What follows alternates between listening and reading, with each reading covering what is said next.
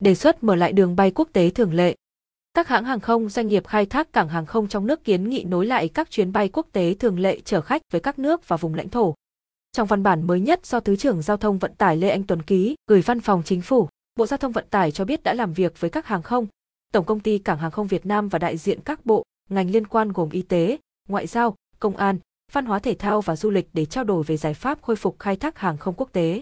Theo đó, các hãng hàng không cũng như doanh nghiệp khai thác cảng hàng không đều kiến nghị nối lại các chuyến bay quốc tế thường lệ chở khách với các nước và vùng lãnh thổ.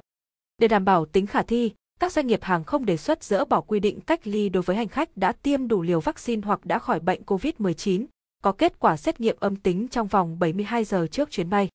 Các cảng hàng không quốc tế của Việt Nam đã sẵn sàng cho việc tiếp đón các chuyến bay quốc tế thường lệ chở khách, trong đó 100% nhân viên phục vụ đã được tiêm vaccine, đã ban hành quy trình vệ sinh dịch tễ theo quy định. Được biết, Bộ Y tế đang xây dựng hướng dẫn về nới lỏng quy định cách ly đối với người nhập cảnh và sẽ sớm ban hành trong thời gian tới. Bộ Ngoại giao cũng đang tích cực thúc đẩy đàm phán với các đối tác công nhận lẫn nhau về hộ chiếu vaccine. Bộ Công an đang phát triển ứng dụng IGOVN trong đó tích hợp quản lý xét duyệt nhân sự nhập cảnh, khai báo y tế, xác nhận tiêm vaccine. Do vậy, Bộ Giao thông Vận tải đề xuất chính phủ giao Bộ Y tế nghiên cứu nới lỏng tối đa quy định về cách ly đối với hành khách nhập cảnh phù hợp với chính sách thích ứng an toàn, linh hoạt, kiểm soát hiệu quả dịch COVID-19 hiện nay.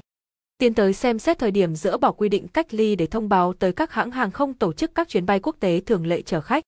Trong văn bản gửi Thủ tướng Chính phủ đề nghị cho phép sớm mở lại đường bay quốc tế, một hãng hàng không nêu hàng loạt rủi ro nếu không sớm mở lại đường bay quốc tế.